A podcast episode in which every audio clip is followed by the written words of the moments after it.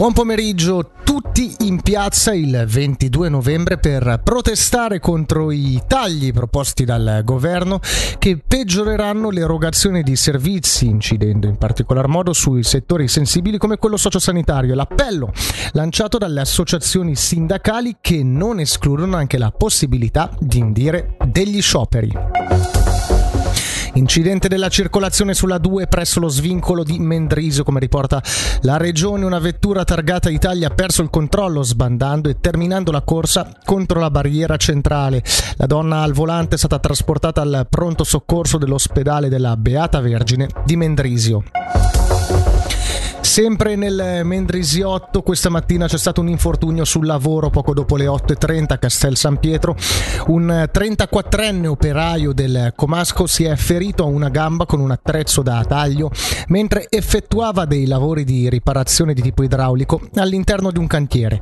Dopo le prime cure è stato trasportato in ambulanza all'ospedale in base alle prime valutazioni. L'uomo ha riportato ferite di media gravità.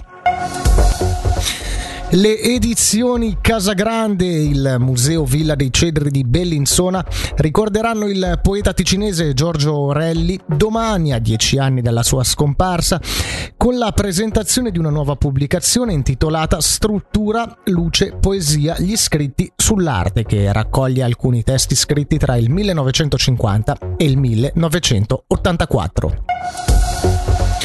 Per l'hockey serio infortunio al gomito per Julian Walker.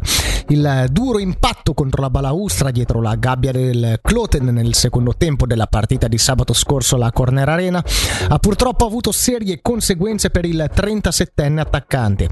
Sarà operato chirurgicamente nei prossimi giorni a Zurigo e i tempi di recupero previsti per il ritorno all'attività agonistica sono di circa 4 mesi. Per la meteo, oggi soleggiato verso sera alcune velature ad alta quota, temperatura massima sui 12 gradi.